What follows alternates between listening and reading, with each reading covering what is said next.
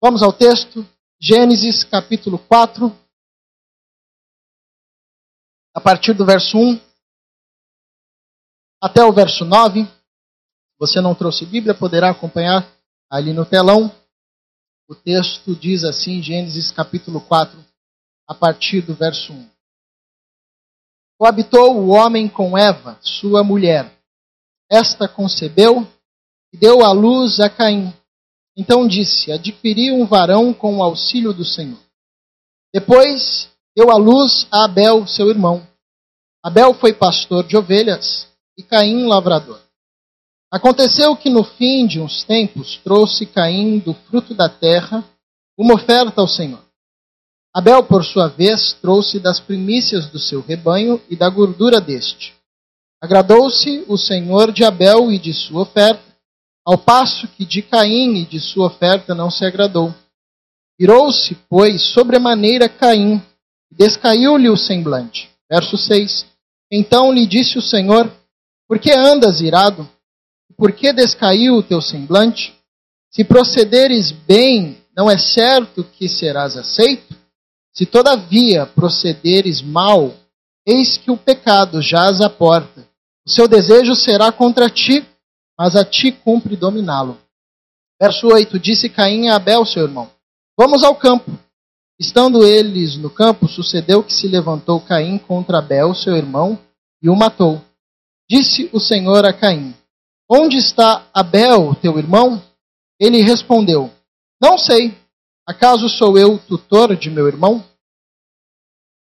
Quero ler mais um texto, que está em Mateus, capítulo 5, versículo 23 e 24. Mateus 5, 23 e 24.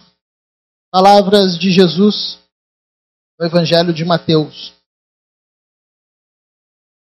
Se, pois, ao trazeres ao altar a tua oferta, ali te lembrares de que teu irmão tem alguma coisa contra ti, deixa perante o altar a tua oferta Vai primeiro reconciliar-te com teu irmão. E então, voltando, faze a tua oferta. Oremos mais uma vez. Paizinho, conduza-nos. Continue a nos conduzir. O Senhor já nos tem ministrado através dos louvores, através das orações e intercessões, através do reencontro dos nossos irmãos.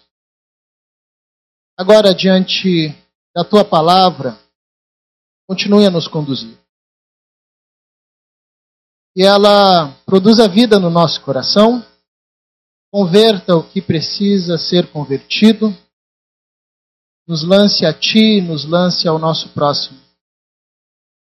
Forme em nós a vida de Jesus a tua palavra seja de fato poderosa no nosso meio, na nossa vida, na noite de hoje, gerando vida, gerando vida e gerando transformação.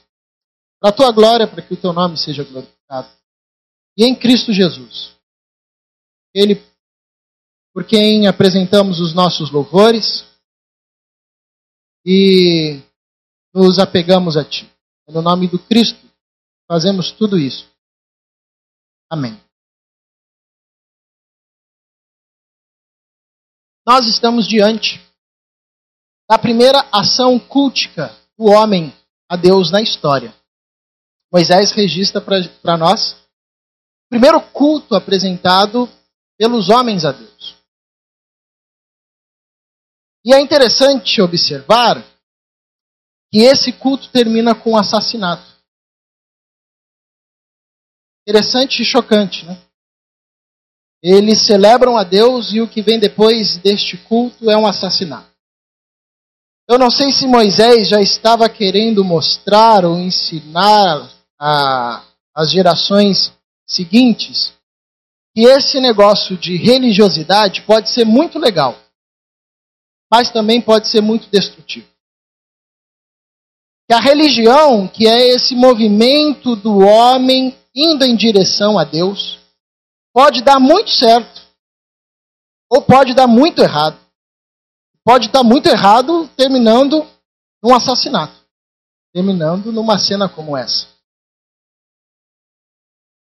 Então, o meu objetivo é olhar para esse texto, olhar para essa experiência social, essa experiência religiosa que aconteceu com Caim, com Abel, uh, e tentar extrair daqui lições para que a gente preste um culto certo a Deus. Porque eu acho que esse texto traz uma lição interessantíssima que depois vai ser reapresentada pelos profetas, por Jesus e pelos apóstolos. Existe um jeito certo de prestar culto a Deus.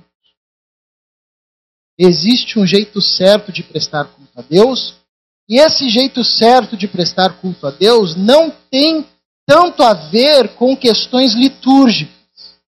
Não tem muito a ver com questão de roupa, não tem muito a ver com questão de linguagem, não tem muito a ver com questão de oferta, não tem muito a ver com questões estéticas, não tem muito a ver com questões performáticas.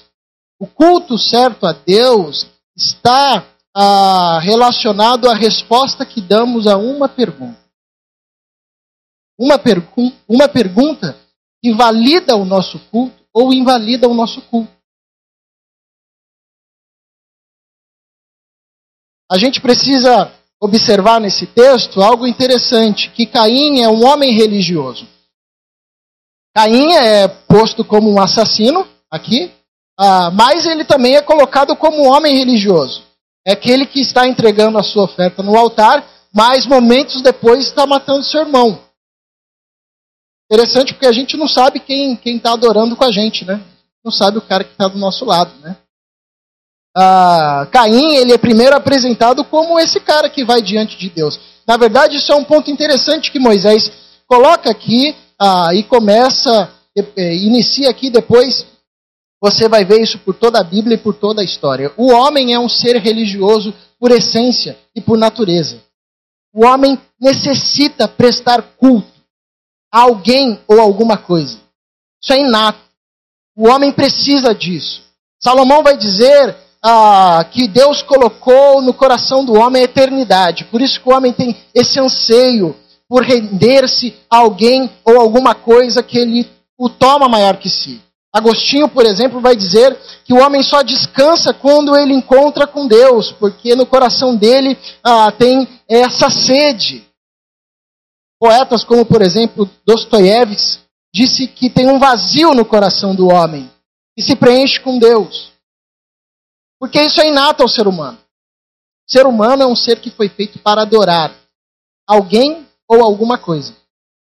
Não existe essa história de alguém que diga assim, não, não, esse negócio de religiosidade, esse negócio de é, ser devoto a alguém não é comigo, eu não sou devoto a ninguém mentir. Ou vivendo a nossa vida a partir de alguma coisa, a partir de alguma ideologia, a partir de algum senhor, a partir de alguma pessoa, a partir de alguma experiência. O ser humano precisa se devotar a alguém.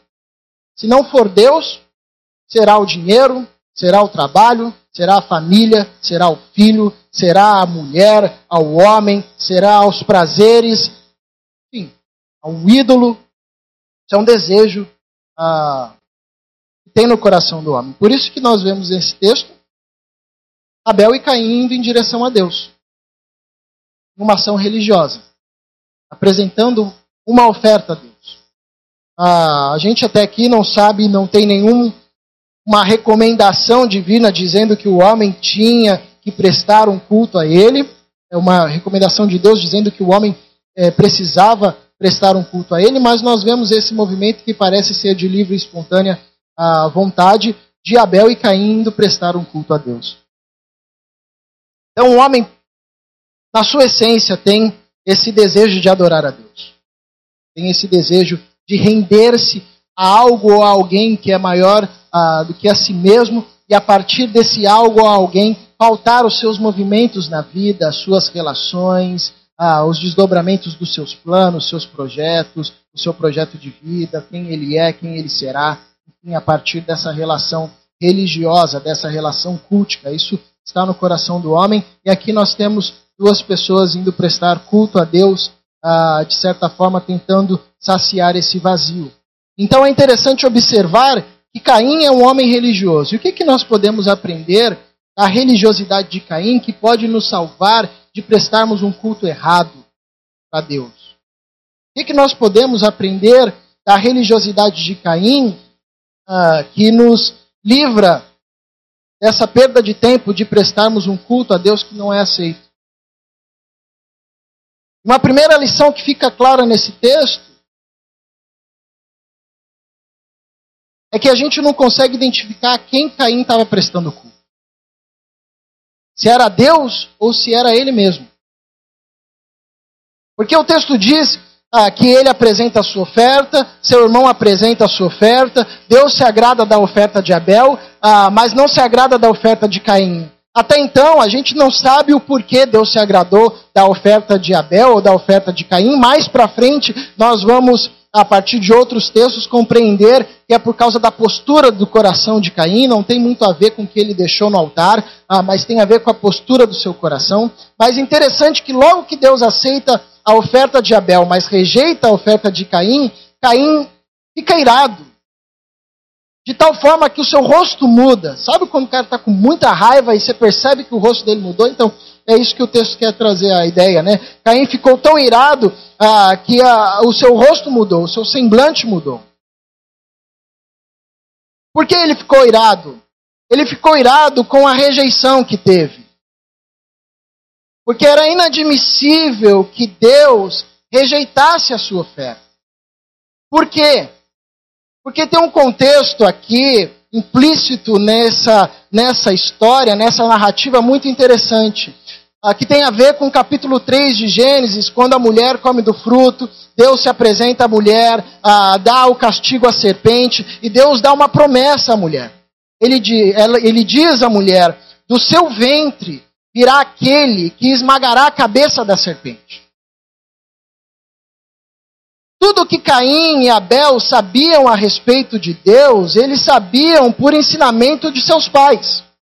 Então eles cresceram ouvindo a história de como era a experiência ah, de Adão e Eva no jardim.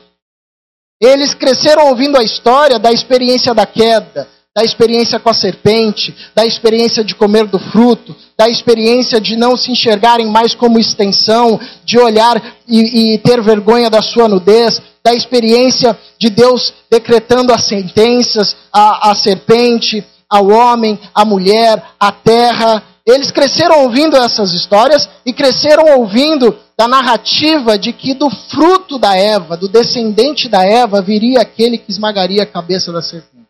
Ora, Caim foi o primeiro filho que nasceu. Então quem que você acha que ele pensava que era esse rapaz que iria esmagar a cabeça da serpente e iria levar os seus pais de volta ao jardim? Era ele. Era ele. Deus disse para a mamãe que ela teria um filho e o filho dela iria esmagar a cabeça da serpente. E ao esmagar a cabeça da serpente, ia colocar a gente no jardim ah, eu fui o primeiro a nascer, bom, sou eu esse cara. Tanto que ele era da profissão do seu pai, que era o cuidar da terra, que era uma profissão, ah, de certo modo, santa, porque é Deus que dá essa profissão ao homem para ser o mordomo do jardim, e Abel vai cuidar dos animais. E aí, quando ele apresenta o seu culto a Deus, e Deus o rejeita, alguma coisa está errada. Calma aí, mas se eu sou o cara que vai esmagar a cabeça da serpente, como é que Deus rejeita o meu culto? Como é que ele aceita o culto do meu irmão que veio depois? Que cuida dos bois, das ovelhas. Ah, calma aí, eu sou filho de Adão. Eu sou o primogênito. Aquela promessa dada ao jardim diz ao meu respeito. Como é que Deus rejeita a minha oferta? Como é que Deus rejeita o meu culto? Então isso faz a gente perguntar a quem que Caim estava adorando? Essa é uma lição que nós pre precisamos aprender ah, na religiosidade de Caim. Caim ia adorar a Deus, mas o Deus que Caim adorava era ele mesmo. O Deus que Caim adorava era o seu próprio, seu próprio bem. Por isso que ele não lida bem com a rejeição. Porque é assim, todo aquele que vai em direção a Deus, mas o Deus é ele mesmo, fica muito insatisfeito quando Deus o rejeita. Quando Deus não ouve a sua oração, quando Deus não atende os seus pedidos, quando Deus, quando Deus não faz do jeito que ele quer, quando Deus não faz ele prosperar da forma que ele deveria prosperar, quando Deus não faz ele enriquecer da forma que ele deveria enriquecer, quando Deus não priva ele dos sofrimentos da vida como deveria privar, quando Deus não, não o glorifica como ele deveria ser glorificado, porque ele está ele tá indo adorar a Deus, ele é ungido do Senhor, ele é cabeça, ele não é cauda. Então como é que está acontecendo tudo errado aqui comigo? Então a religiosidade de Caim era uma, uma religiosidade que fazia com que o seu culto não fosse aceito por Deus, ah, porque quando ele ia em direção a Deus, ele na verdade estava indo em direção a si mesmo. Então ele não lida bem com a rejeição. Não tem a ver com a oferta, não tem a ver a, a princípio com o seu irmão, mas tem a ver com essa síndrome de Messias. Se sou eu que vou esmagar a cabeça da serpente, então por que Deus está me rejeitando? E aí, nessa lógica, o irmão não vira mais irmão. O irmão vira um concorrente. Opa, calma aí. Se eu sou escolhido e ele escolhe Abel, e eu fiquei escanteio, esse cara precisa de alguma coisa, de alguma forma separado. É concorrente. Tem muita pessoa aqui para Deus. Deus só consegue direcionar o olhar para uma pessoa. E tem que ser para mim. E é interessante que a perspectiva de Caim com relação ao seu irmão muda. E ele de irmão passa a ser concorrente, porque é assim na religiosidade daqueles que adoram a si mesmo ou daqueles que se colocam ah, como Messias, como aqueles que são os únicos que merecem ter a atenção de Deus. Quando Deus desvia o foco e o olhar para outra pessoa, ele passa a enxergar o irmão como concorrente. Então Caim era um homem religioso, Caim vai em direção a Deus, mas a grande questão é qual Deus que Caim estava indo em direção. E uma coisa fantástica nesse texto que Moisés já ensina para a gente logo de começo é que Deus rejeita culto. Deus rejeita oferta. Não são todas as ofertas que Deus aceita, não são todas, todos os cultos que Deus recebe, não são todas as expressões culticas que Deus acolhe. Deus rejeita a oferta de Caim. Porque não tem como desenvolver a adoração longe da relação. Porque não existe um departamento chamado religiosidade e outro departamento chamado vida. A adoração se faz na vida. A adoração se faz no dia a dia. Eu sempre cresci ouvindo assim quando eu entrava na igreja. Agora você deixa todo mundo, todo problema, todas as pessoas do lado de fora concentre-se aqui. Eu entendo o que o cara estava querendo dizer. Estava querendo chamar a nossa atenção. Mas é engraçado isso, porque não tem como. Quando a gente entra diante de Deus, a gente traz todo mundo. E essa é a beleza da fé cristã. É uma coisa interessante que a Bíblia diz que em Cristo nós somos sacerdotes. E uma das diferenças dos sacerdotes e dos levitas era que quando o sacerdote entrava no Santo do Santo, ele nunca entrava sozinho. O sacerdote tinha essa missão de levar o povo consigo. Nós somos aquele que quando aqueles que quando entramos diante de Deus, nós levamos a todos. E era, essa era uma dificuldade que Caim tinha e não conseguia lidar, e por isso Deus rejeita ah, o seu culto, rejeita a sua oferta, rejeita a sua expressão, o seu movimento ah, em direção a si. E tem uma pergunta é fundamental. para validar o nosso culto ou não? E que Caim não consegue responder. E essa pergunta está no versículo 9.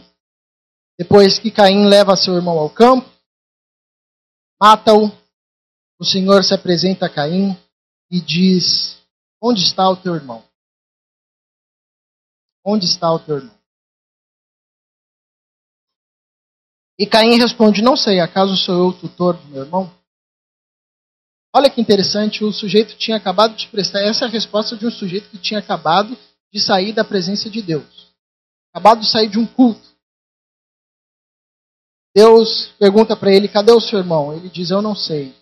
Eu não tenho nada a ver com ele. Isso é muito significativo.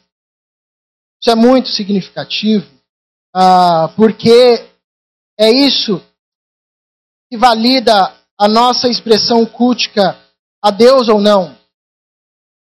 Não tem a ver com a oferta que a gente coloca no altar. Não tem a ver com a performance não tem a ver com quanto nós somos generosos ou não, não tem a ver com quanto nós nos damos ah, em serviço, não tem a ver com quantas vezes nós viemos ao culto, com a nossa performance, tem a ver com a resposta que damos a uma pergunta, e a pergunta é: onde está o seu irmão? Se nós não conseguimos responder essa pergunta, a nossa expressão cultica a Deus fica sob júdice. E os profetas entenderam isso. Isaías, Amós e outros profetas, eles vão dizer de forma até forte, Deus dizendo ao povo: parem de cantar. Parem de cantar, as canções de vocês estão me irritando. Já imaginou Deus pedindo para o pessoal parar de cantar? Não é porque estava desafinado, não. Estava até afinadinho. Parem de jejuar como diz no profeta Isaías. Parem com o jejum, com as festas de vocês, porque o jejum que eu quero é que vocês olhem para o oprimido. Os profetas estavam a todo tempo relembrando que Moisés já disse logo no começo que o culto a Deus não está desassociado da relação com o irmão. Na verdade, o culto é validado na medida que a relação acontece em comunhão com o irmão. Isso traz um aspecto muito belo da fé e da adoração a Deus. A fé cristã, eu não sei outras confissões de fé, mas a fé cristã é uma fé coletiva e é uma fé que nos chama para a comunidade. No culto cristão tem expressão pessoal que significa que eu adoro a Deus do meu jeito, com a minha forma, com a minha voz, com a minha personalidade. Mas no culto cristão não existe culto individual. Não existe essa lógica de que Deus é meu, de que a promessa é minha, de que eu entro sozinho, de que Jesus morreu por mim. A fé cristã é uma fé comunitária. E se a gente não consegue compreender isso, nós rebaixamos essa beleza da fé cristã a uma qualquer a um outro qualquer ato religioso, onde isso se torna individual. Eu presto meu culto a Deus, mas eu saio do culto e Deus me pergunta: onde está o seu irmão? Que, que irmão, Senhor? Não tem nada a ver com meu irmão. Não faz sentido. Não é assim na fé cristã. Na fé cristã existe um jeito certo de cultuar a Deus, existe um jeito certo de adorar a Deus, e o jeito certo de adorar a Deus não tem a ver com performance. O jeito certo de adorar a Deus tem a ver com a resposta que damos a essa pergunta: onde está o seu irmão? Isso é validado novamente pelos apóstolos. João, também, de uma escrita, uma escrita bem forte, ele vai dizer em sua primeira carta, capítulo 4, versículo 20, olha que interessante que ele diz Aquele que diz que ama seu irmão, aquele que diz que ama a Deus, desculpa, a quem não vê, mas não ama seu irmão a quem vê, é mentiroso e o amor de Deus não reside nele. Pois como pode alguém amar a Deus a quem não vê, se não consegue amar ao próprio irmão a quem vê? É João relembrando para a gente. que O jeito certo de prestar culto a Deus é através da relação é através da comunidade.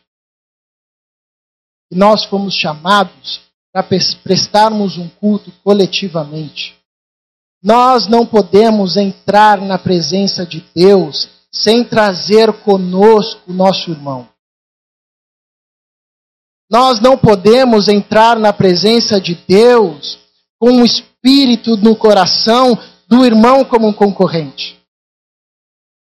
Porque este, esse tipo de culto acaba em assassinato.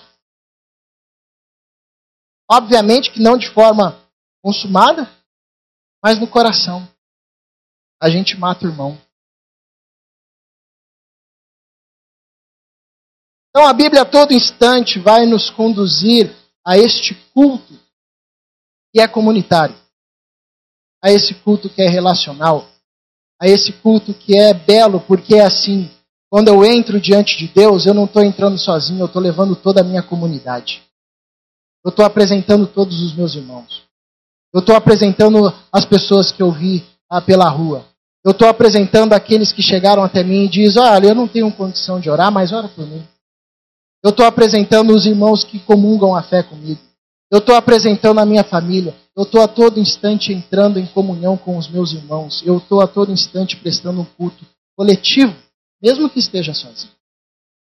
Porque a fé cristã é um chamado pra, para o culto que é exercido na comunidade, para o culto que é exercido na relação. E Jesus, no texto de Mateus, ele reforça isso novamente ele vai dizer um negócio muito complicado.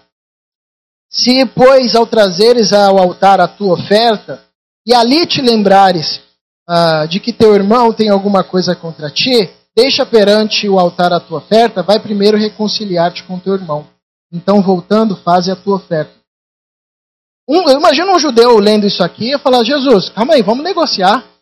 Deixa eu primeiro aqui prestar um culto, porque é um maior trabalho eu chegar até o altar. Não é assim tão simples. O altar não é vazio, tem uma fila, eu estou vindo de longe, estou vindo com um animal aqui que não para quieto. Aí eu pego essa fila eu chego. Você está me dizendo isso, que quando chegar na minha vez, eu estou lá com o sacerdote assim, já pronto, ajoelhado, ele pronto para imolar. Eu lembro do meu irmão, que no caso aqui é o meu adversário, não é nem eu que criei a contenda, é ele que criou a contenda comigo. Eu lembro ele fala, não, não, não, para, para, para. A fila atrás aqui, eu falo, gente, só um minuto, espera aí, segura aí, eu vou ter que voltar lá para Galiléia e resolver um, um, problema que eu tenho com meu irmão, depois volto aqui para Jerusalém. Você está me dizendo isso, Senhor? Não tem como esperar um pouquinho? Deixa eu prestar o culto, prometo para você que depois que a oferta for entregue no altar, eu vou lá e me reconcilio com ele.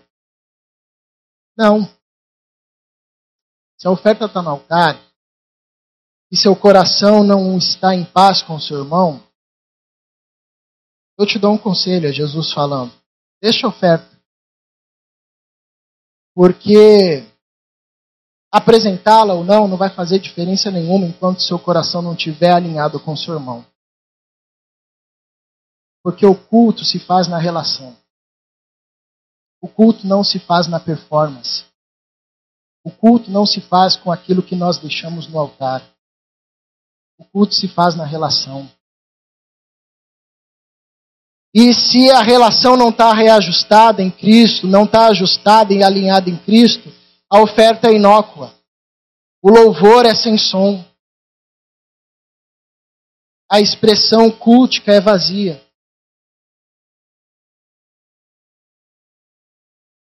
Interessante nessa fala de Jesus é que ele diz isto séculos depois deste acontecimento narrado por Moisés. E aí a gente vê que mesmo séculos depois a religião continuou sendo um negócio que levava o homem para perto de Deus, mas levava para longe do ser humano. Séculos depois, Jesus diz isso. E a religião continuava sendo esse negócio que o sujeito conseguia se aproximar de Deus, mas não conseguia se aproximar do irmão. Porque, embora esse seja um movimento natural do ser humano, de ir em direção a Deus, existe um jeito certo de ir em direção a Deus, que é ir em direção ao próximo. Porque a gente vê Deus na face do nosso próximo. É uma das formas de vermos Deus na história. Jesus disse isso àqueles, aos seus discípulos, que haveria um dia onde ele diria para um grupo de gente: Bom, entrem no reino do meu Pai, separado e preparado para vocês antes da fundação do mundo, porque quando eu tive fome, vocês me deram de comer, quando eu tive sede, vocês me deram de beber, quando eu estive nu, vocês me vestiram, quando eu era forasteiro, vocês me acolheram, quando eu estava preso, vocês me visitaram. E esses homens espantados falarão: Senhor, quando é que a gente nunca te viu nu, a gente nunca te deu de comida, a gente nunca viu o Senhor preso, a gente nunca foi visitar o Senhor, a gente nunca viu o Senhor com sede? E o Senhor Jesus vai dizer: Quando vocês fizeram a um desses pequeninos vocês estavam fazendo ali. É possível ver a face de Jesus na face do nosso próximo. O castigo de Caim é ser errante. E ao longo do texto do capítulo 4, Caim diz algo interessante. Ele diz: O meu castigo é muito pesado porque eu serei errante pela terra e hoje o Senhor me lança da tua presença de tal forma ah, que eu eu não tenho mais, eu vou me esconder da sua presença. Eu não tenho mais como estar no mesmo ambiente que o Senhor. Esse castigo é muito pesado para mim. Quando o homem, Adão e Eva, eles pecam contra Deus, eles são expulsos do jardim. Quando Caim mata o seu irmão, o castigo que Caim diz que recebeu é ser expulso da presença de Deus. Parece que quando nós rompemos com o nosso irmão, é meio assim que nós ficamos na história. Nós vamos nos distanciando cada vez mais de Deus. Porque aquele que não consegue andar com o irmão não consegue andar com Deus. É como diz o apóstolo João. É mentiroso e o amor de Deus nele não reside. Porque como pode alguém amar a Deus que não vê se não ama o irmão aqui? Esse texto me ensina que existe um jeito certo de prestar culto. E o jeito certo de prestar culto tem a ver com a resposta que damos a uma pergunta que Deus nos faz. Sempre que nós terminamos uma celebração, um ato cultico a Deus, seja em comunidade, seja pessoalmente, seja no nosso quarto, e essa pergunta é: onde está o seu irmão? Cadê o seu irmão? Cadê o seu irmão? Essa resposta que vai validar todo o nosso movimento. Todo o nosso movimento de adoração. Toda a nossa oferta deixada no altar. É a resposta a essa pergunta: onde está o seu irmão? A minha oração, conhecendo o meu coração, é que Deus forme em mim um coração e forme em nós um coração como Jesus. Quando passou por essa terra, viveu pouco tempo nos templos e a maioria do tempo nas ruas. Na relação. E quando foi nos entregar um ato que seria por memorial por séculos, não fez esse ato de um púlpito mas fez de uma mesa, chamando a todos, e chamando a todos para a comunhão, dizendo: toda vez que vocês sentarem em volta de uma mesa, seja no café da manhã, num bom churrasco, tiver um pão e tiver um vinho, um suco de uva, nós somos presbiterianos, façam isso em memória de mim. Façam isso no espírito da comunhão. Façam isso lembrando daquele que, tendo tudo, tudo deixou, para os que nada tinham, tudo pudessem ter. Façam isso, lembrando daquele que abriu mão da sua glória e foi em direção daqueles que romperam consigo. Façam isso em memória daqueles que, com os cravos nas mãos e a coroa no espinho, diz: coroa de espinho na cabeça, diz: Pai, perdoa-os, pois eles não sabem o que. Façam isso no espírito daquele que a tudo perdoa, que a todos perdoa, e que tem o desejo de liberar perdão sobre todo aquele que invoca e que clama seu nome. Façam isso em memória daquele e com seu sangue a todos sustenta, que abriu mão de sua glória em direção daquele que estava perdido. Onde está o seu irmão? Onde está o Senhor? Nós cantaremos mais uma canção.